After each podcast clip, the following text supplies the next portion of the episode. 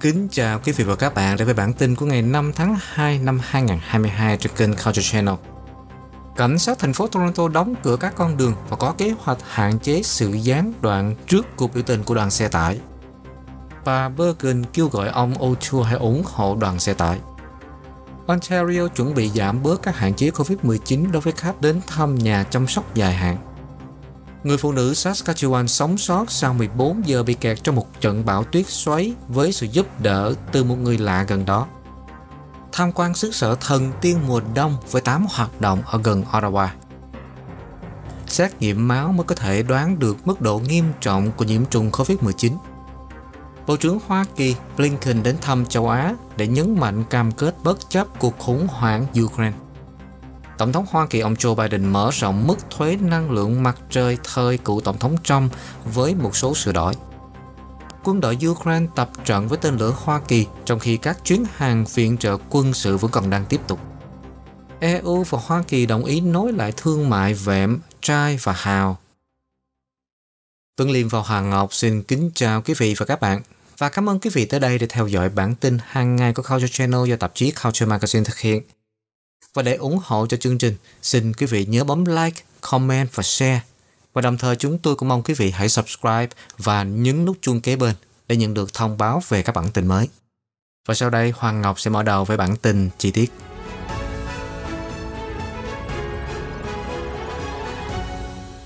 Cảnh sát Toronto đóng cửa các con đường có kế hoạch hạn chế sự gián đoạn trước cuộc biểu tình của đoàn xe. Trước cuộc biểu tình phản đối các biện pháp y tế COVID-19 ở Toronto, vào cuối tuần này, cảnh sát và các quan chức thành phố cho biết họ sẽ làm bất cứ điều gì có thể để giảm thiểu sự gián đoạn cho người dân và cung cấp không gian an toàn cho người biểu tình. Tại một cuộc họp báo chiều thứ Sáu, cảnh sát trưởng tạm thời James Rammer cho biết mọi người có thể thấy các sĩ quan ở trung tâm thành phố gần công viên Queen và ở các khu vực khác xung quanh thành phố vào cuối tuần. Ngay cả trước khi các phương tiện và người biểu tình đến, cảnh sát đã đóng cửa một số con đường ở trung tâm thành phố vào sáng thứ Sáu nhằm đảm bảo việc tiếp cận các bệnh viện gần Queen's Park. Trong một loạt các dòng tweet, cảnh sát Toronto cho biết để bảo vệ khu vực Hospital Road, University Avenue nằm giữa College Street và Queen, College Street từ University Avenue đến Young Street sẽ đóng cửa từ 11 giờ 30 sáng thứ Sáu trở đi và không cho phương tiện giao thông thường ngày hay bất kỳ đoàn xe nào lưu thông. Tờ rơi quảng cáo một đoàn xe vì tự do tại Queen's Park đã được lan truyền trên mạng xã hội trong tuần này. Trong một tuyên bố đưa ra vào chiều thứ Năm, cảnh sát Toronto cho biết sẽ có một sự hiện diện lớn của cảnh sát trong và xung quanh khu vực trung tâm thành phố vào thứ Bảy. Phiên bản đoàn xe biểu tình của thành phố Quebec tăng tốc vào chiều thứ Sáu. Những người biểu tình ở thành phố Quebec phản đối các hạn chế về sức khỏe vì Covid đã bắt đầu ngày biểu tình thứ hai với sự hiện diện đông đảo hơn của cảnh sát. Cuộc biểu tình là một phần của đoàn xe tự do, gồm những người lái xe tải đến Ottawa cách đây 7 ngày tại thành phố Quebec. Bernard Rambo Gauthier, một thành viên của một liên đoàn máy móc hạng nặng và những người ủng hộ ông sẽ biểu tình trước quốc hội nơi đang được các sĩ quan của lực lượng cảnh sát Quebec canh gác. Mặc dù Cuộc biểu tình chính thức bắt đầu lúc 5 giờ chiều. Một số người biểu tình đã bấm còi và vẫy cờ vào đầu giờ chiều. Một giờ trước khi chính thức bắt đầu cuộc biểu tình, cảnh sát đã đưa ra 5 án phạt theo luật lệ của thành phố và 11 án phạt vì an toàn giao thông đường bộ. Trong một video khác trên Facebook, ông Goethe cho biết những người biểu tình sẽ được hoàn trả tới 300 đô la cho chi phí đổ xăng để lái xe đến thành phố Quebec. Không rõ có bao nhiêu người biểu tình sẽ xuất hiện, nhưng cảnh sát cho biết họ sẽ sẵn sàng. Các xe tải hạng nặng của thành phố Quebec cũng đã được bố trí một cách chiến lược trên các con đường dẫn đến tòa nhà lập pháp để ngăn những người biểu tình đậu xe tải của họ trước nó. Thủ hiến Quebec François Legault cho biết nhóm có quyền phản đối miễn là nó được thực hiện một cách hòa bình, đặc biệt là khi lễ hội hóa trang mùa đông hàng năm bắt đầu gần đó cùng ngày. Hôm thứ Sáu, Thủ hiến cho biết sẽ không khoan nhượng đối với hành vi trái pháp luật. Buổi sáng thứ Sáu ở thành phố Quebec yên tĩnh, nhưng các tổ chức đang dựng sân khấu và đã đậu khoảng 5 xe tải lớn gần nhà quốc hội để chờ thêm người đến. Phần lớn những người lái xe tải và những người ủng hộ họ dự kiến sẽ đến vào sáng thứ Bảy. Người biểu tình xây dựng công trình bằng gỗ ở công viên trung tâm thành phố Ottawa có những dấu hiệu cho thấy những người biểu tình đoàn xe tự do đang có ý định ở lại lâu dài ở trung tâm thành phố Ottawa, xây dựng một công trình kiên cố và tích trữ xăng và khí propan.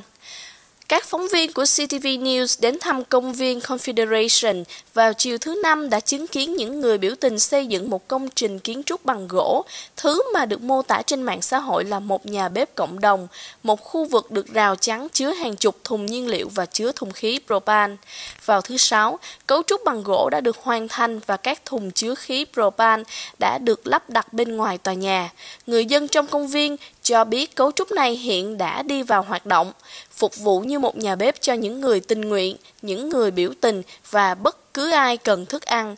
Một khu nướng barbecue bằng propane và lều cũng được dựng lên trong công viên. Xe hơi và xe cắm trại đã đậu ở công viên Confederation từ cuối tuần trước.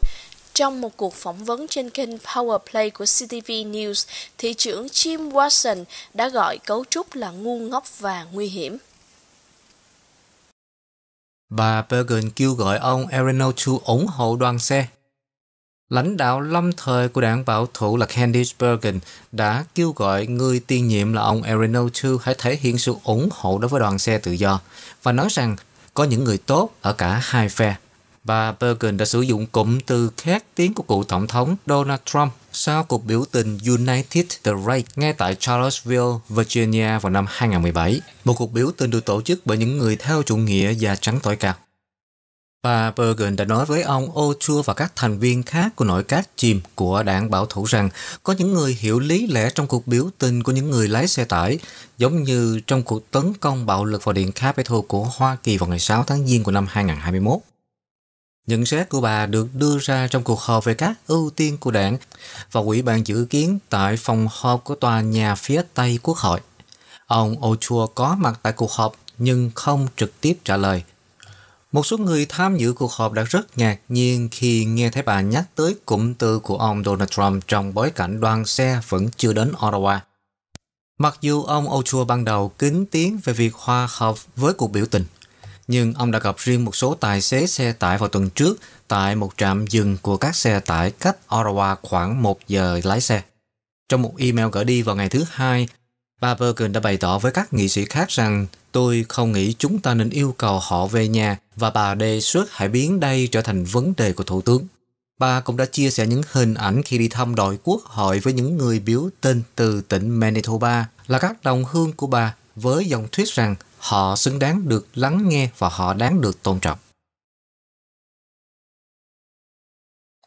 Ontario chuẩn bị giảm bớt các hạn chế COVID-19 đối với khách đến thăm tại các nhà chăm sóc dài hạn.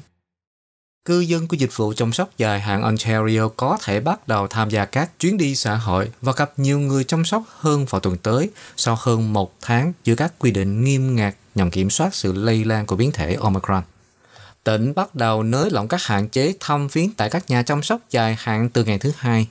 Một tuần sau khi các quy định về sức khỏe cộng đồng bắt đầu có hiệu lực trên toàn bộ phần còn lại của tỉnh.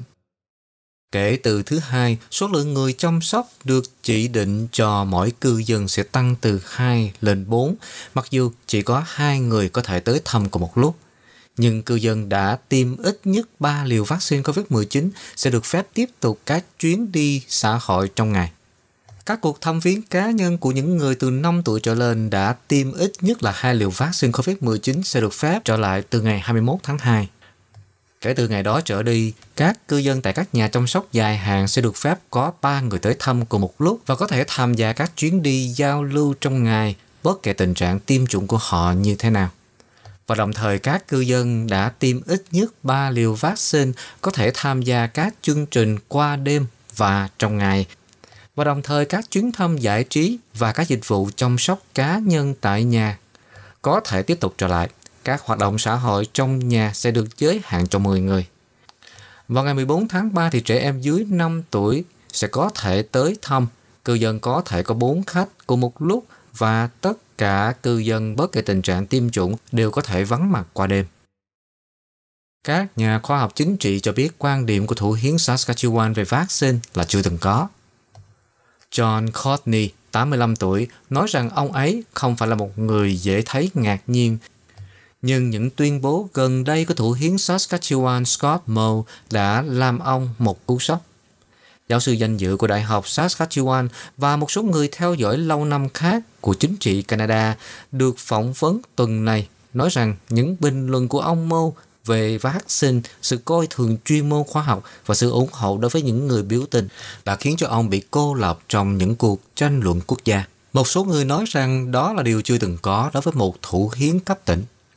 Trong một tuyên bố hôm thứ Bảy ủng hộ cho đoàn xe tải hiện đang cố thủ ở trung tâm thành phố Ottawa, ông Moore viết rằng tiêm chủng không làm giảm sự lây truyền của biến thể COVID-19 Omicron. Ông viết, một người lái xe tải chưa được tiêm phòng không gây ra bất kỳ nguy cơ lây truyền nào lớn hơn một người lái xe tải đã được tiêm phòng. Vào ngày thứ hai, với số người kỷ lục bệnh nhân COVID-19 đến lấp đầy các bệnh viện ở Saskatchewan, Ông Mô đã lặp lại các nhận xét và trích dẫn một cuộc thăm dò với 128 người Saskatchewan tham gia để cho thấy hầu hết các hạn chế có thể được xóa bỏ. Sau đó thì ông thông báo ý định loại bỏ tất cả các hạn chế càng sớm càng tốt. Trong một email trả lời CBC hôm thứ Năm, một quan chức chính phủ cho biết ông Mo vẫn tin rằng tiêm chủng sẽ ngăn ngừa bệnh nặng nhưng không ngăn ngừa lây truyền. Email trích dẫn số ca mắc mới vào tuần trước cho thấy những người được tiêm chủng chiếm 78% số ca nhiễm mới, gần bằng tỷ lệ phần trăm dân số được tiêm chủng nói chung.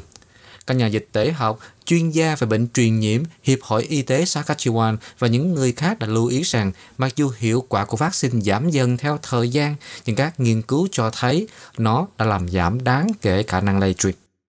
Và họ nói rằng tuyên bố của ông Mo là không chính xác vì một số lý do, bao gồm cả thực tế là số ca nhiễm của Saskatchewan chỉ dựa trên xét nghiệm PCR. Điều này có nghĩa là bất kỳ ai có kết quả dương tính với xét nghiệm nhanh tại nhà, phương pháp mà tỉnh khuyến nghị cho phần lớn dân số sẽ không xuất hiện trong thống kê của tỉnh. Và họ nói rằng thông tin sai lệch như thế này sẽ làm suy yếu các nỗ lực y tế cộng đồng và cầu xin ông Mo rút lại tuyên bố.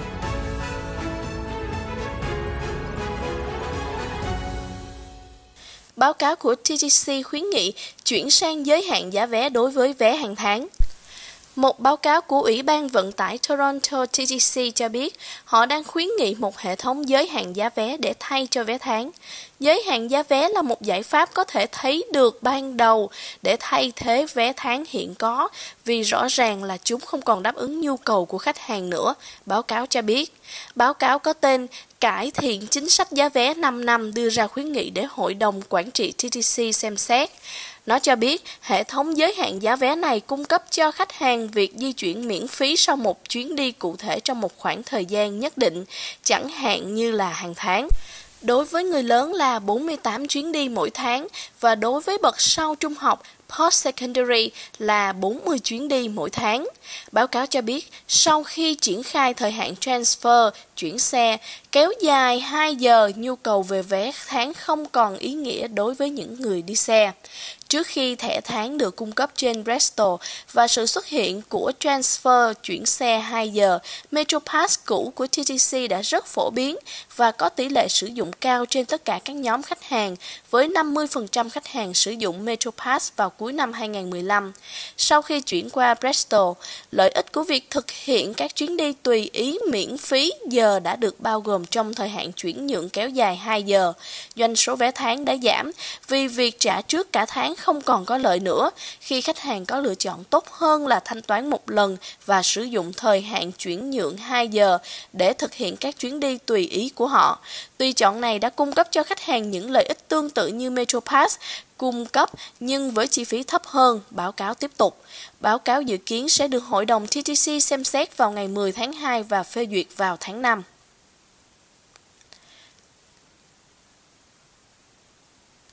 Người phụ nữ ở Saskatchewan sống sót sau 14 giờ bị kẹt trong trận bão tuyết xoáy với sự giúp đỡ từ người lạ gần đó.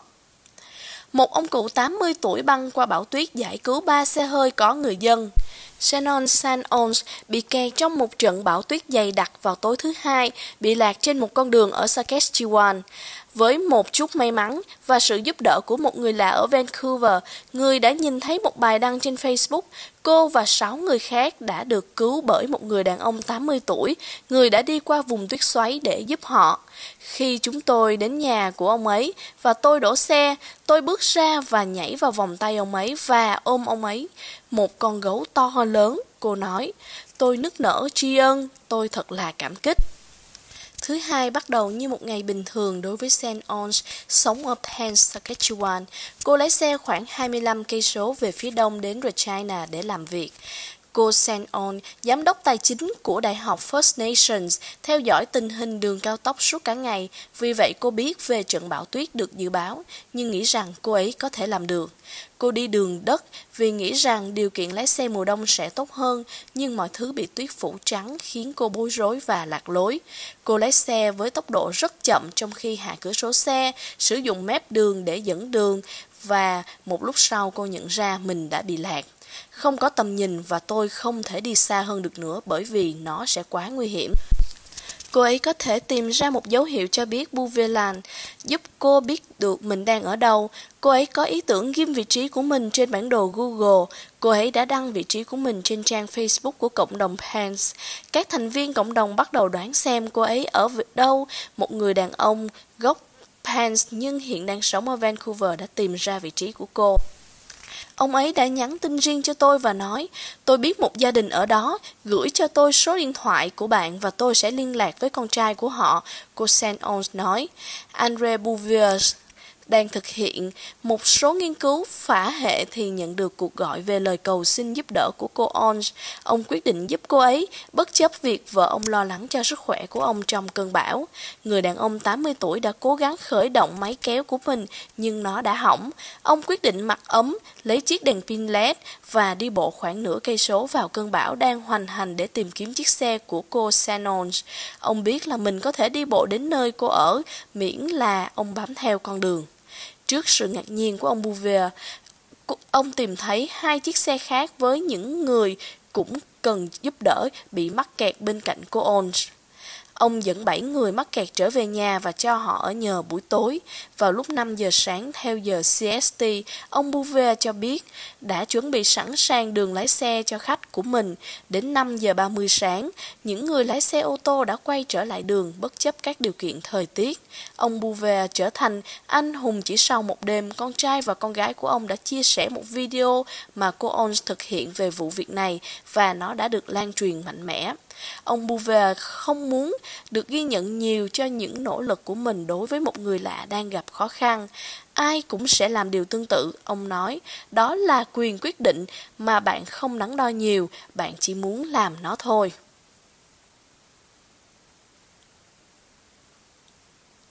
Một gia đình ở Surrey kinh hãi sau khi nhà của họ bị bắn vì nhầm danh tính. Một gia đình ở Surrey vẫn chưa thể bình tĩnh sau khi có người đã bắn vào nhà của họ. Đáng sợ hơn, cảnh sát tin rằng đó là một trường hợp nhầm lẫn danh tính. Những viên đạn đã xuyên thủng một ngôi nhà ở khu 8600, khu Terside Crescent East ở Newton, ngay trước 3 giờ sáng thứ Tư, theo giờ Thái Bình Dương. Cảnh sát hoàng gia cho biết họ tin rằng những người sống trong ngôi nhà không phải là mục tiêu. Sukhit Gacha, người đã sống tại địa chỉ này với vợ, ba cô con gái nhỏ và cha mẹ của mình trong khoảng 5 tháng, cho biết anh và gia đình đang ngủ thì bị đánh thức bởi một tiếng động lớn. Sau đó chúng tôi nhìn thấy các lỗ trên cửa sổ, anh nói. Anh Gacha cho biết đạn đã bắn trúng cửa sổ, ô tô và thậm chí cả một chiếc xe tay ga trong nhà để xe. Anh ấy rất biết ơn vì không có ai bị thương. Mẹ anh lúc đó nằm ngủ trên chiếc ghế sofa gần cửa sổ bị trúng đạn. Những viên đạn chỉ cách bà vài bước chân. Hôm thứ Năm, cảnh sát hoàng gia khu vực Surrey nói với CBC News rằng một lá thư gửi đến mục tiêu của vụ xả súng đã được để lại trên một chiếc xe hơi ở trước nhà. Lực lượng sẽ không tiết lộ mục tiêu đó là ai, chỉ nói rằng vụ việc không được cho là có liên quan đến bạo lực bằng đảng. Sau khi nói chuyện với chủ sở hữu hiện tại của ngôi nhà, bằng chứng chúng tôi thu thập được cho đến nay dẫn tới một người có thể liên quan tới chủ sở hữu trước đó, theo cảnh sát hoàng gia. Cảnh sát đã cảnh báo người có tên trong bức thư để cho người đó biết mức độ đe dọa với cuộc sống của họ là gì, ông Sang nói. Chúng tôi đã nói chuyện với cá nhân này và nói rằng họ là mục tiêu của vụ xả súng này. Cảnh sát cho biết họ cũng đã cảnh báo những chủ nhân trước đây của ngôi nhà về mối đe dọa. Tham quan xứ sở thần tiên mùa đông với 8 hoạt động ở Ottawa. Với tất cả những cảnh quan tuyệt đẹp mà Canada mang lại, dành thời gian ở ngoài trời luôn mang lại cảm giác kỳ diệu sau những ngày làm việc và cũng cho bạn một kho tàng ảnh để sống ảo nữa là khác. Mùa đông đến và phủ lên những khu rừng một lớp áo trắng xóa, khiến cho những con đường cỏ và đất trở thành một phần của bức ảnh mùa đông lấp lánh. Ngoài vẻ đẹp của nó, mùa đông Canada cũng đem tới nhiều hoạt động thú vị. Nếu bạn đang tìm kiếm một địa điểm hoàn hảo để thử những điều mới lạ trong mùa tuyết rơi này, thì hãy cân nhắc Outaouais. Nằm ngay bên kia con sông từ Ottawa Utaway là một địa điểm hàng đầu cho chuyến phiêu lưu mùa đông ngay giữa lòng thiên nhiên. Từ việc đu dây qua những ngọn cây phủ xương giá cho tới việc tản bộ đi qua những ngôi làng đẹp như tranh, có rất nhiều điều để cho bạn và bạn bè khám phá vào mỗi cuối tuần. Nếu vẫn chưa có dự định gì cho mùa đông này, thì bạn có thể cân nhắc thêm 8 hoạt động ngoài trời dưới đây vào hành trình của mình. Thứ nhất là trượt băng qua mê cung tại công viên tự nhiên Eco Odyssey, giá vé 20 đô la. Thứ hai là bay ngang qua hồ đóng băng tại Abraska Flèche bằng dây cáp và giá vé tại đây tùy thuộc vào những hoạt động của bạn.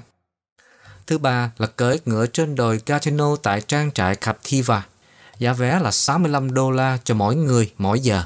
Và họ cũng có giá vé đặc biệt là 25 đô la dành cho những người mới bắt đầu. Thứ tư là đắm mình trong một khung cảnh bên sườn núi tại Outway Domes. Giá vé là 250 đồng mỗi đêm cho cả thảy 5 người. Và hoạt động thứ năm là leo lên đỉnh của thế giới tại Ribbon Black Mountains Park. Giá vé là 10 đồng và một số lệ phí khác cho các dụng cụ cần thiết. Thứ sáu là giao lưu với động vật hoang dã tại Omega Park, giá vé là 38 đồng. Hoạt động thứ bảy là đi bộ qua ngôi làng mộng mơ ở Chelsea Hoạt động này miễn phí. Và hoạt động thứ 8 là thể hiện kỹ năng trượt tuyết của bạn tại Camp Fortunes và giá vé là từ 40 đồng trở lên. Và để tìm hiểu kỹ hơn về các hoạt động này, hoặc là nếu muốn xem qua các hoạt động hoặc là các địa điểm tham quan du lịch thú vị khác thì xin mời quý vị hãy tham gia vào nhóm Canada Xin Chào trên Facebook. Group này là không gian cho mọi người chia sẻ về cuộc sống, những suy nghĩ và trải nghiệm ở Canada. Sau đây là bản tin về tình hình COVID ở Canada. Tính tới tối ngày 4 tháng 2, Canada báo cáo có thêm 14.239 ca COVID-19 mới. Tổng số ca COVID-19 của Canada hiện nay là 3 110.452 và có thêm 17.781 ca được báo cáo đã hồi phục. Hiện nay đang có 175.576 ca còn bệnh có thêm 158 ca tử vong và nâng tổng số ca tử vong lên 34.538 tính đến nay. Cho đến nay đã có hơn 78,6 triệu mũi vaccine đã được tiêm trên khắp Canada, trong đó có hơn 32,3 triệu người hay là hơn 84,6% dân số đã được tiêm ít nhất một liều và trên 79,1% dân số đã tiêm hai liều. 89% số người từ 5 tuổi trở lên đã tiêm một liều và 83,2% đã tiêm hai liều và trên 41,5% người Canada đã tiêm mũi tiêm thứ ba. Tại tỉnh Alberta đã báo cáo có 2.086 ca bệnh mới và 26 ca tử vong. Ontario báo cáo có 60 trường hợp tử vong và có 4.047 ca bệnh mới. Tại Quebec, các quan chức của tỉnh đã công bố có 3.400 ca bệnh mới và 42 ca tử vong. Saskatchewan, các quan chức y tế cũng đã công bố có 770 trường hợp mắc bệnh mới và 4 ca tử vong.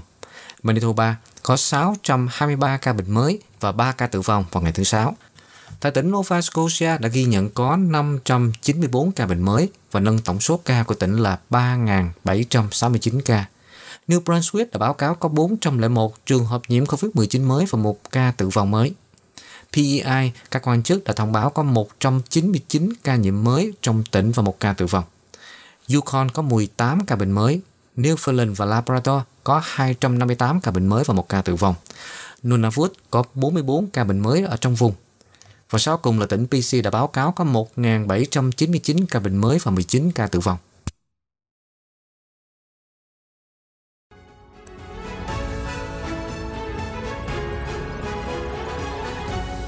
Quý vị và các bạn đang theo dõi bản tin Canada và tin thế giới trên kênh Culture Channel. Chúng tôi kính mời quý vị đăng ký kênh và bật chuông thông báo để theo dõi các video tiếp theo. Xin cảm ơn quý vị. Sau đây, chúng tôi xin tiếp tục với bản tin thế giới với nội dung chính như sau. Xét nghiệm máu mới có thể dự đoán mức độ nghiêm trọng của nhiễm trùng COVID-19. Bộ trưởng Hoa Kỳ Blinken đang thăm châu Á để nhấn mạnh cam kết bất chấp cuộc khủng hoảng Ukraine. Tổng thống Hoa Kỳ ông Joe Biden mở rộng mức thuế năng lượng mặt trời của thời cựu Tổng thống Trump với một số sửa đổi. Quân đội Ukraine tập trận với tên lửa Hoa Kỳ trong khi các chuyến hàng viện trợ quân sự vẫn còn đang tiếp diễn. News Corp bị tấn công mạng nghi ngờ có liên quan với Trung Quốc.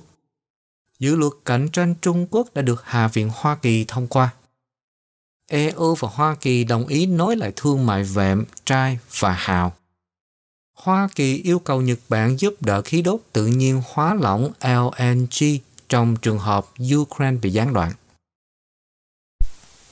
Xét nghiệm máu mới có thể dự đoán mức độ nghiêm trọng của nhiễm trùng COVID-19. Các nhà nghiên cứu của Đại học George Washington đã phát triển một xét nghiệm máu có thể nhanh chóng phát hiện xem ai đó có nhiễm coronavirus hay không, đồng thời dự đoán được mức độ nghiêm trọng của hệ thống miễn dịch của người đó đối với việc nhiễm trùng. Sự đổi mới có thể giúp các bác sĩ xác định liệu trình điều trị tốt nhất cho những người bị COVID-19. Trong một nghiên cứu được công bố trên Thư viện Khoa học Công cộng, các nhà nghiên cứu đã giải trình tự RNA toàn phần trong máu của bệnh nhân COVID-19 được nhận vào đơn vị chăm sóc chuyên sâu của Bệnh viện Đại học George Washington. Các triệu chứng của bệnh nhân từ không có triệu chứng đến nghiêm trọng và sau khi thu thập mẫu máu, các nhà nghiên cứu nhận thấy những thay đổi có thể nhìn thấy trong tế bào của những người mắc COVID-19. Sự hiểu biết sâu sắc đó đã khiến họ nhận ra rằng mức độ nghiêm trọng của COVID-19 có thể liên quan sâu đến sự gia tăng hoạt động của bạch cầu trung tính và giảm hoạt động của tế bào T.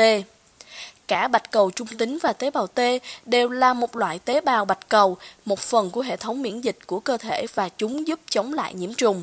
Hệ thống miễn dịch của cơ thể được đo bằng hoạt động của bạch cầu trung tính, báo hiệu rằng đang bị nhiễm trùng, có thể do mầm bệnh đã biết, mới hoặc biến thể gây ra.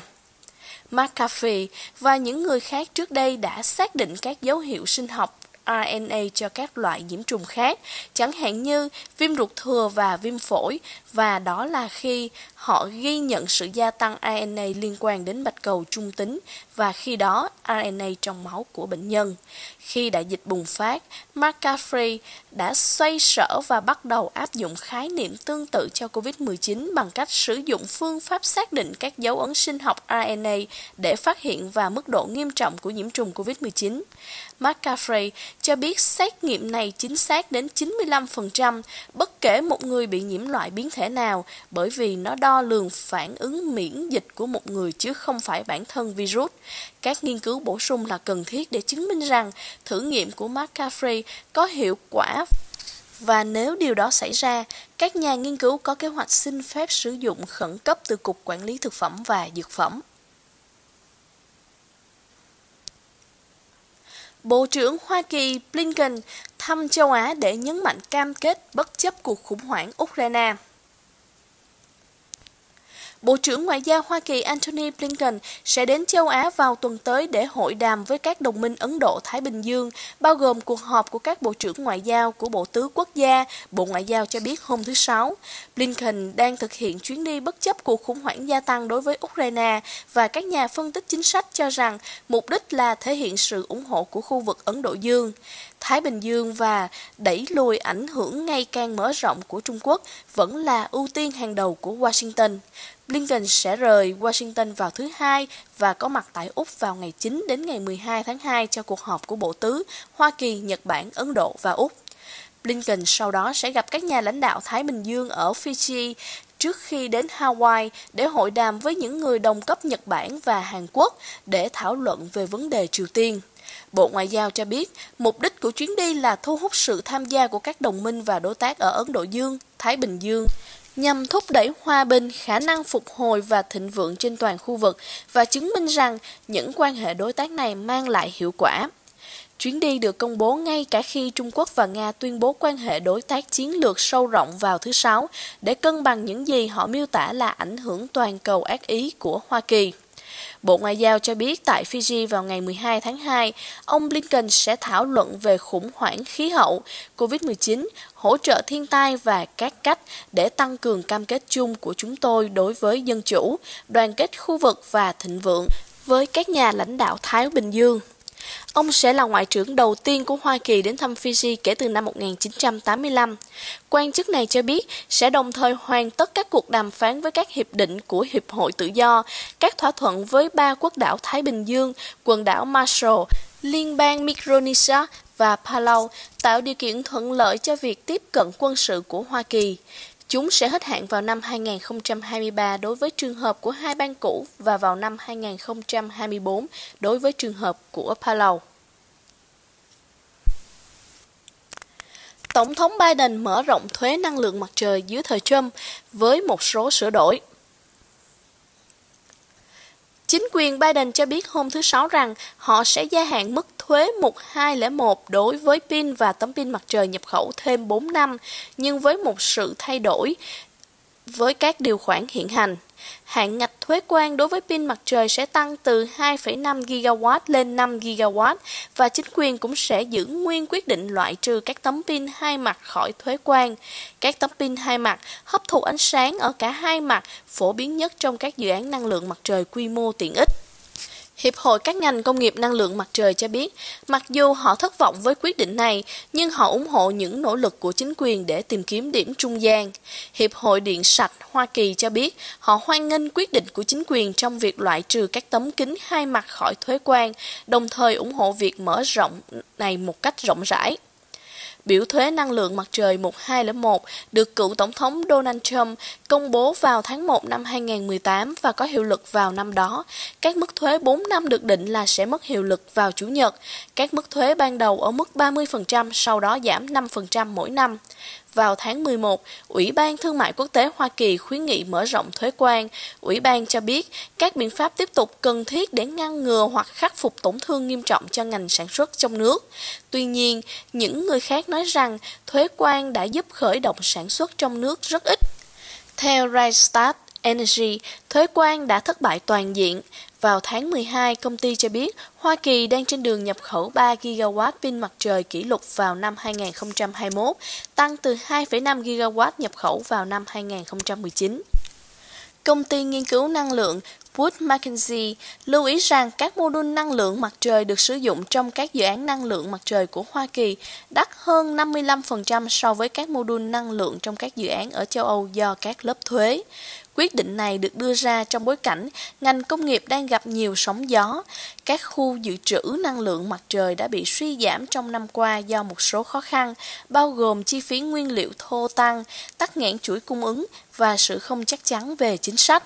Gần đây hơn, tập đoàn đã bị cuốn vào một vòng quay rộng rãi ra khỏi các khu vực định hướng tăng trưởng của thị trường khi đối mặt với tỷ giá tăng. Invesco Solar ETF đã giảm 20% trong năm nay, dựa trên mức giảm 25% của năm 2021. Các công ty lắp đặt khu dân cư Sunrun, SunPower và Sunnova đều đang giao dịch thấp hơn khoảng 70% so với mức cao nhất trong 52 tuần của họ. Enphase giảm hơn 50% mức cao gần đây. Nhà sản xuất First Solar đã duy trì tốt hơn một chút và thấp hơn 42% so với mức cao nhất trong 52 tuần ngày 1 tháng 11. Công ty nằm trong số những người ủng hộ với việc mở rộng thuế quan. Samantha Sloan, Phó Chủ tịch phụ trách chính sách của First Solar cho biết hôm thứ Năm rằng chi phí bản điều khiển năng lượng mặt trời chỉ chiếm chưa đến 20% chi phí điện bình thường cho một dự án năng lượng mặt trời quy mô tiện ích trung bình. Những thay đổi tiềm năng đối với chương trình trợ cấp năng lượng mặt trời của California cũng đang ảnh hưởng đến nhóm. Vào thứ Năm, cơ quan quản lý của bang cho biết quyết định về vấn đề này đã bị trì hoãn vô thời hạn.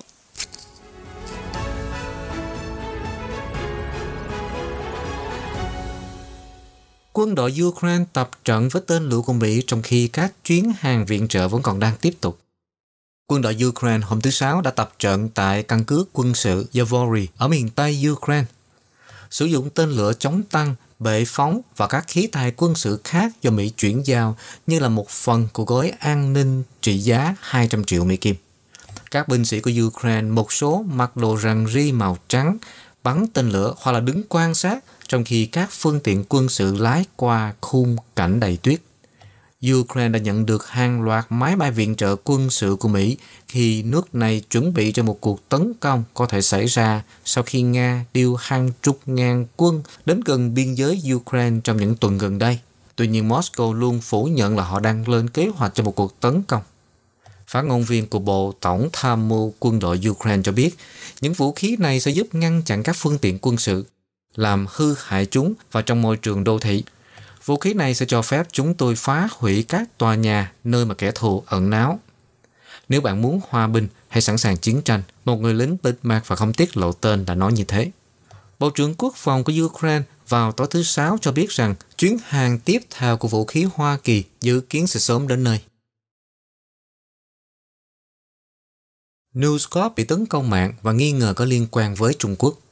Công ty truyền thông News Corp cho biết hôm thứ Sáu rằng họ là nạn nhân của một cuộc tấn công mạng và có khả năng mang lại lợi ích cho chính phủ Trung Quốc và cuộc xâm nhập nhằm vào các doanh nghiệp của họ bao gồm New York Post, Dow Jones và những nơi khác.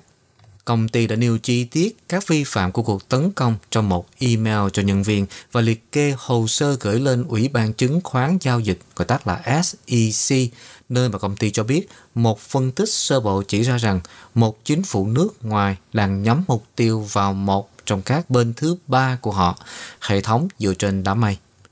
Công ty an ninh mạng Mandiant là công ty đang điều tra vụ tấn công này và nói rằng các đánh giá đã chỉ ra có mối liên hệ với Trung Quốc. Dave Wong, phó chủ tịch phụ trách ứng phó sự cố của Mandiant, cho biết trong một cuộc tuyên bố rằng công ty tin rằng những kẻ tấn công mạng có khả năng tham gia vào các hoạt động gián điệp nhằm thu thập thông tin tình báo để mang lại lợi ích cho Trung Quốc. News Group cho biết tại thời điểm này không thể ước tính chi phí mà họ sẽ phải chịu liên quan tới các nỗ lực điều tra và khắc phục hậu quả. Giám đốc của FBI Christopher Wray đã tiết lộ về cuộc tấn công vào ngày thứ Hai và cho rằng chính phủ Trung Quốc đang nhắm mục tiêu vào Hoa Kỳ với một chương trình hát lớn, tinh vi lớn hơn so với các chương trình của mọi quốc gia lớn khác cộng lại. Giám đốc của FBI cho biết thêm rằng cơ quan này đang mở một cuộc điều tra phản gián liên quan đến Trung Quốc trung bình cứ sau 12 giờ và có đến 2.000 trường hợp đang được tiến hành.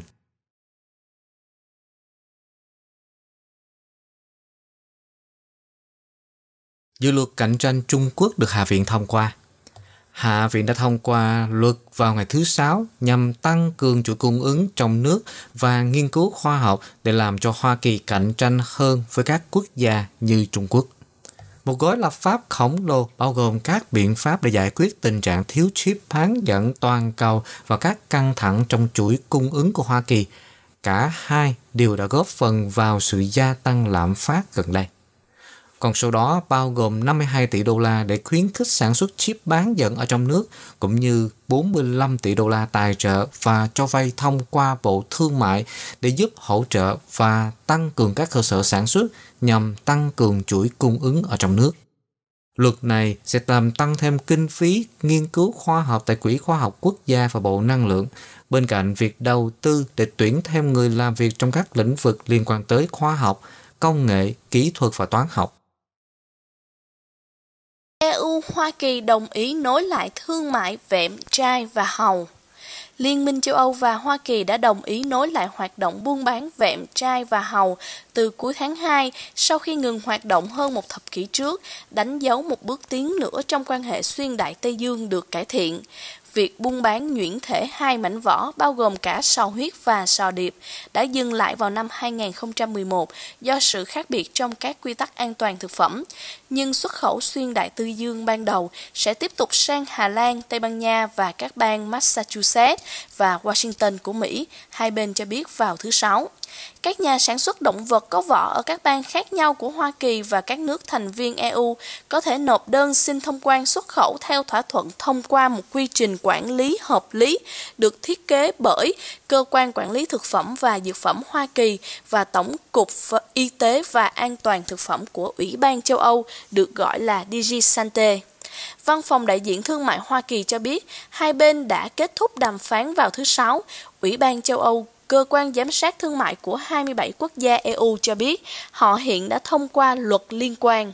Ủy ban và Cục Quản lý Thực phẩm và Dược phẩm Hoa Kỳ đã tiến hành kiểm tra vào năm 2015 và sau nhiều năm thảo luận, đã khuyến nghị rằng hệ thống an toàn thực phẩm đối với nhuyễn thể sống ở các bang của Hoa Kỳ và các nước châu Âu có thể được coi là tương đương. Ủy ban cho biết, các cơ hội giao dịch có thể được mở rộng đến nhiều quốc gia EU hơn trong tương lai theo một thủ tục ủy quyền đơn giản được đồng ý giữa hai bên. Lần đầu tiên một cơ quan của Hoa Kỳ đồng ý với một quy trình như vậy. Ủy viên thương mại EU trong một tuyên bố cho biết cả hai bên đã làm việc chăm chỉ để giải quyết vấn đề lâu đời này. Đại diện thương mại Hoa Kỳ Catherine Tai cho biết thỏa thuận thể hiện một bước tiến tích cực trong quan hệ thương mại Hoa Kỳ-EU. Năm 2020, Hoa Kỳ là một trong những nước xuất khẩu thủy sản lớn nhất thế giới, với doanh thu toàn cầu là 4,5 tỷ đô Mỹ. Năm ngoái, xuất khẩu sản phẩm thủy sản của nước này sang EU đã vượt quá 900 triệu đô Mỹ. Kể từ khi bắt đầu chính quyền Biden, Hoa Kỳ và EU đã đình chỉ tranh chấp về trợ cấp cho các công ty hàng không vũ trụ Airbus và Boeing cũng như thép và nhôm và thiết lập một diễn đàn để phối hợp về công nghệ. Sau chiến thắng bầu cử của Tổng thống Hoa Kỳ Joe Biden vào tháng 11 năm 2020, Liên minh châu Âu cũng dỡ bỏ thuế quan của EU đối với tôm hùm của Hoa Kỳ để đổi lại việc Hoa Kỳ giảm thuế đối với hàng xuất khẩu của EU từ gốm sứ đến các bữa ăn chế biến sẵn trị giá 200 triệu đô hàng năm. Mỹ yêu cầu Nhật Bản giúp đỡ khí đốt tự nhiên hóa lỏng LNG trong trường hợp Ukraine bị gián đoạn. Các nguồn tin chính phủ Nhật Bản nói với Reuters hôm thứ Sáu rằng Hoa Kỳ đã hỏi Nhật Bản liệu họ có thể chuyển một số khí đốt tự nhiên hóa lỏng sang châu Âu nếu cuộc khủng hoảng Ukraine dẫn đến gián đoạn nguồn cung hay không, và Nhật Bản cho biết họ sẽ xem xét cách thức có thể giúp đỡ.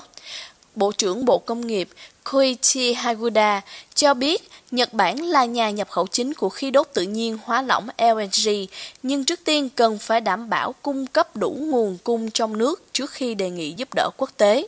Trong một cuộc họp báo trước đó vào thứ Sáu, Bộ trưởng Haguda từ chối xác nhận các báo cáo truyền thông về yêu cầu của Hoa Kỳ, nhưng cho biết Nhật Bản đã là động lực trong sự phát triển của thị trường LNG trong nhiều thập kỷ.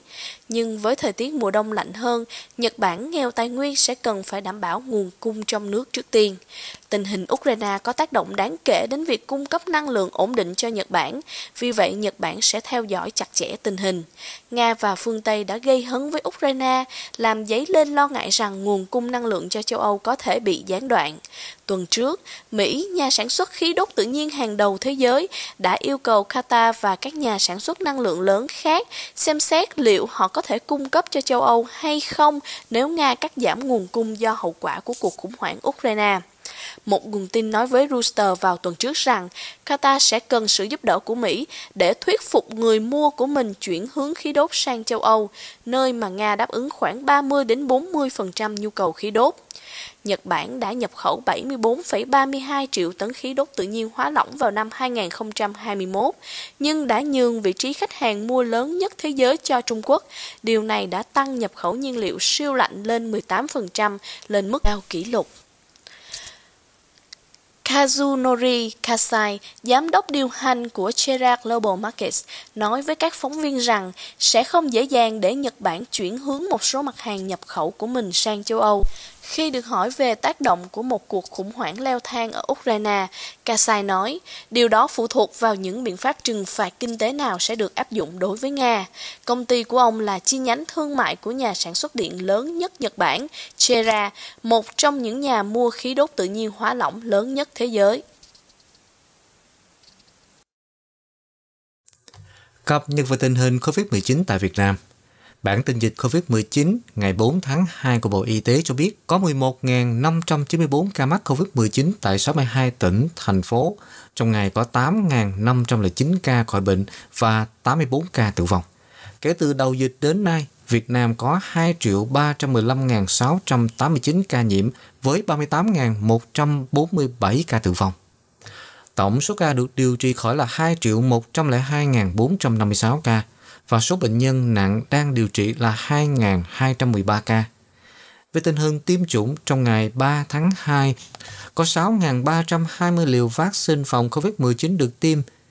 Như vậy thì tổng số liều vaccine đã được tiêm là 181 triệu 665.411 liều, trong đó tiêm mũi 1 là 79 triệu liều, tiêm mũi 2 là 74 triệu liều và tiêm mũi 3 là 28 triệu liều.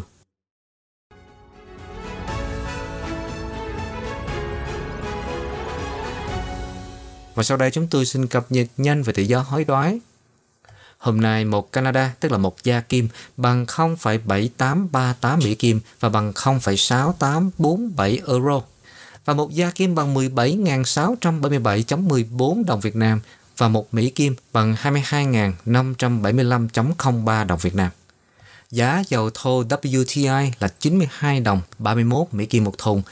Giá dầu Brent 93 đồng 27 Mỹ Kim một thùng. Giá vàng hôm nay là 1.807.95 Mỹ Kim một ounce. Rất cảm ơn quý vị đã quan tâm theo dõi bản tin Canada và Thế giới hàng ngày trên kênh Culture Channel. Để ủng hộ cho ban biên tập chúng tôi thì xin quý vị hãy bấm like, subscribe và giới thiệu cho nhiều người cùng xem. Và đối với các khán thính giả vừa mới biết tới chương trình này thì mời quý vị hãy bấm nút subscribe và nhấn nút chuông kế bên để nhận được thông báo một khi chúng tôi phát hành video mới. Ngoài bản tin tức mà chúng tôi gửi đến quý vị hai lần mỗi ngày, Chúng tôi còn có các video về văn hóa, du lịch, ẩm thực, sức khỏe và đời sống và chuyên mục tư vấn về di dân di trú được cập nhật liên tục trong tuần. Mời các bạn đón theo dõi. Culture xin kính chúc quý vị và các bạn một năm mới an khang, thịnh vượng. Xin chân thành cảm ơn và kính chào tạm biệt. Một biến thể của dịch bệnh coronavirus có khả năng lan truyền nhanh đến kinh ngạc đang xuất hiện tại tỉnh Ontario. Chúng ta cần nâng cao ý thức phòng chống nạn dịch hãy đi tiêm ngừa và lập tức tiêm mũi tăng cường. Tiếp tục thực hiện tốt các biện pháp mà chúng ta biết chắc có thể bảo vệ sức khỏe của chính mình. Hãy tự bảo vệ bản thân, tránh bị lây nhiễm coronavirus. Quý vị có thể đến trang mạng ontario.ca gạch chéo COVID-19 để tìm hiểu thêm thông tin mới. Một lời nhắn của chính phủ tỉnh Ontario